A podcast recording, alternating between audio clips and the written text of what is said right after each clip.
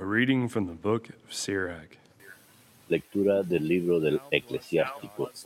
Y ahora bendigan al Dios del universo, y Él, que por todas partes hace grandes cosas, Él que exaltó nuestros días desde el seno materno, y que nos trata según su misericordia.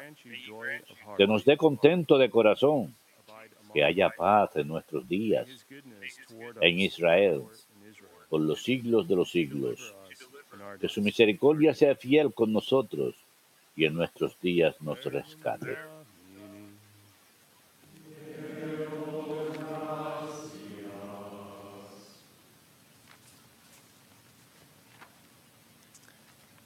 Lord, I thank you for your faithfulness. Delante de los ángeles tañeré para ti, Señor.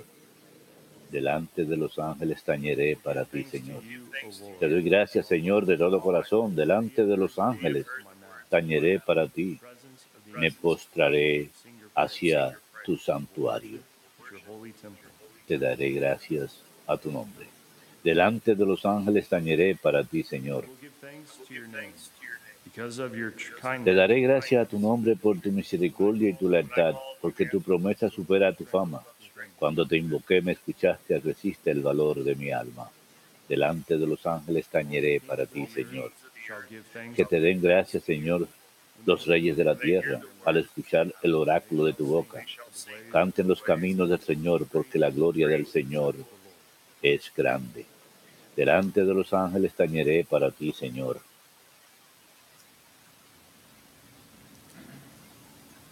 A reading from the first letter of St. Lectura de la primera carta del apóstol San Pablo a los Corintios. Hermanos, la gracia y la paz de parte de Dios nuestro Padre y del Señor Jesucristo sean con ustedes. En mi acción de gracias a Dios los tengo siempre presentes por la gracia que Dios les ha dado en Cristo Jesús. Pues por Él han sido enriquecidos en todo, en el hablar, en el saber, porque en nosotros se ha probado el testimonio de Cristo. De hecho, no carecen de ningún don. Ustedes que aguardan la manifestación de nuestro Señor Jesucristo. Él los mantendrá firmes hasta el final, para que no tengan de qué acusarlos en el tribunal de Jesucristo, nuestro Señor Dios. Dios los llamó a participar en la vida de su Hijo Jesucristo, Señor nuestro, y Él es fiel.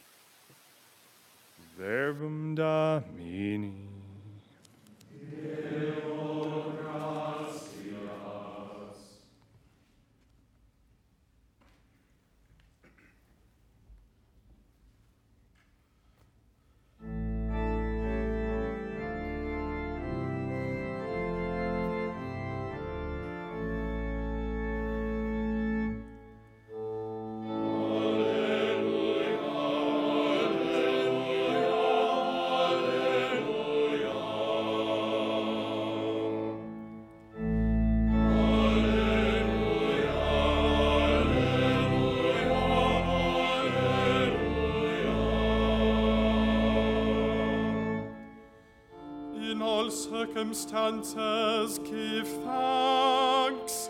Den gracias siempre unidos a Jesucristo, pues esto es lo que Dios quiere que ustedes hagan.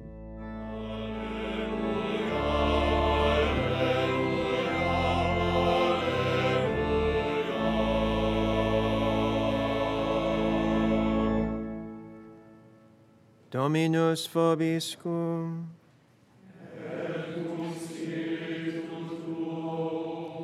Lectio Sancti Evangelii secundum Lucam.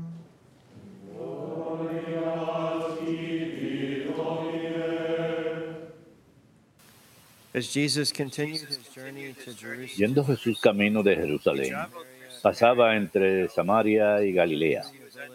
Cuando iba a entrar en un pueblo, vinieron a su encuentro diez leprosos, que se pararon a lo lejos y a gritos le decían, Jesús Maestro, ten compasión de nosotros. Al verlos les dijo, vayan a presentarse a los sacerdotes. Y mientras iban de camino, quedaron limpios. Uno de ellos, viendo que estaba curado, se volvió alabando a Dios a grandes gritos y se echó por tierra a los pies de Jesús, dándole gracias. Este era un samaritano. Jesús tomó la palabra y le dijo, ¿no han quedado limpios los diez? Los otros nueve, ¿dónde están? No ha vuelto más que este extranjero para dar gloria a Dios. Y le dijo, levántate, vete, tu fe te ha salvado.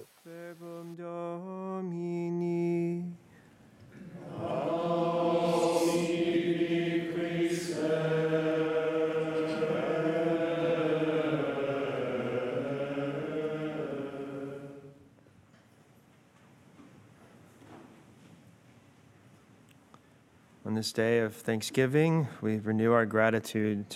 día de acción de gracias, renovamos nuestro agradecimiento a Dios por todas las bendiciones que nos ha concedido.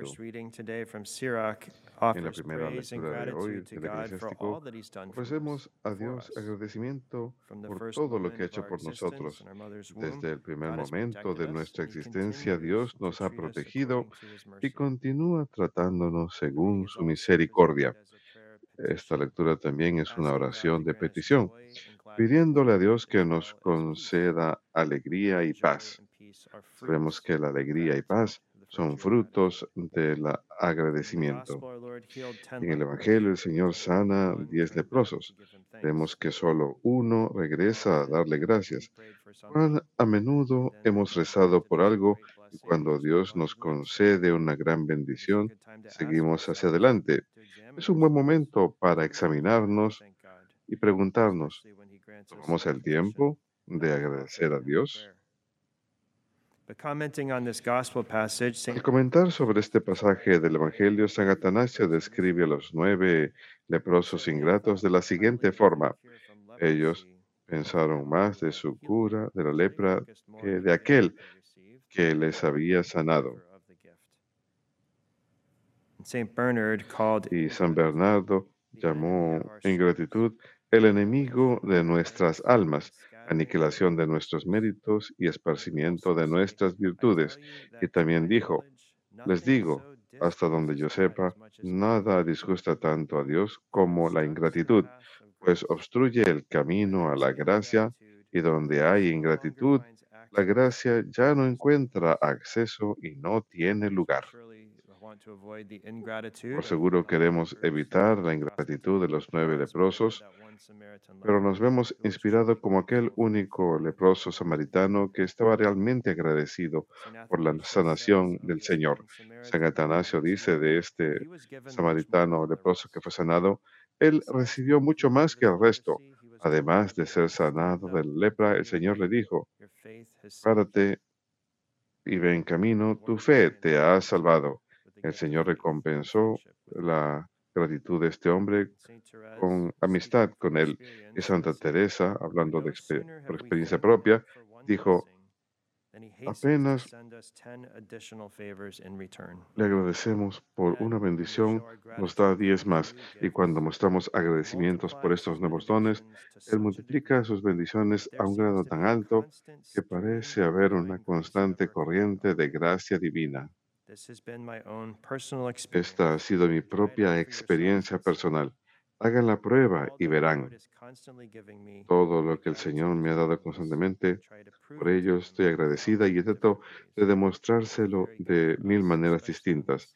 Así que nos conviene mucho, en especialmente en este Día de Acción de Gracias, reconocer que todo, todo lo bueno viene de las alturas. Es un obsequio de nuestro Padre en el cielo y es muy fácil para nosotros tomar por descontado los muchos dones que nos da el Señor o incluso pensar que merecemos los dones que el Señor nos da cuando son obsequios dados libremente.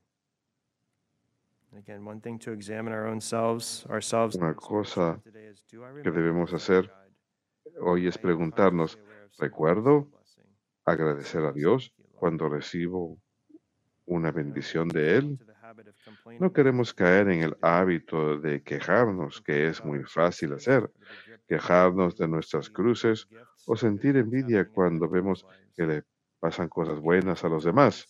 Incluso si no recibimos específicamente lo que pedimos en la oración, aún así podemos estar agradecidos, porque Dios, quien sabe todo, sabe lo que es mejor para nosotros pues Él es todo bueno y todopoderoso. De hecho, sabemos que Él nos da más de lo que merecemos. Nuestras vidas pueden ser un una obra continua de agradecimiento a Dios.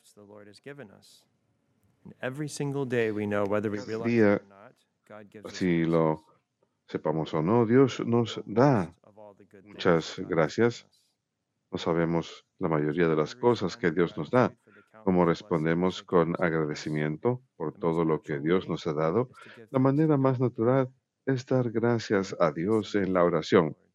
Puede ser sencillamente decirle gracias Señor, pero sabemos que la forma más perfecta es participar en el santo sacrificio de la misa. La misa de manera perfecta cumple las cuatro metas de la oración que son adoración, contrición, acción de gracias y súplica. Así es como cumplimos la acción de gracias a Dios. El Salmo 116 dice que he de dar al Señor por todas sus abundancias en mí. Elevaré el cáliz de salvación y llamaré el nombre del Señor. Esto señala claramente hacia el santo sacrificio de la misa. De hecho, sabemos que la palabra Eucaristía en griego significa acción de gracias.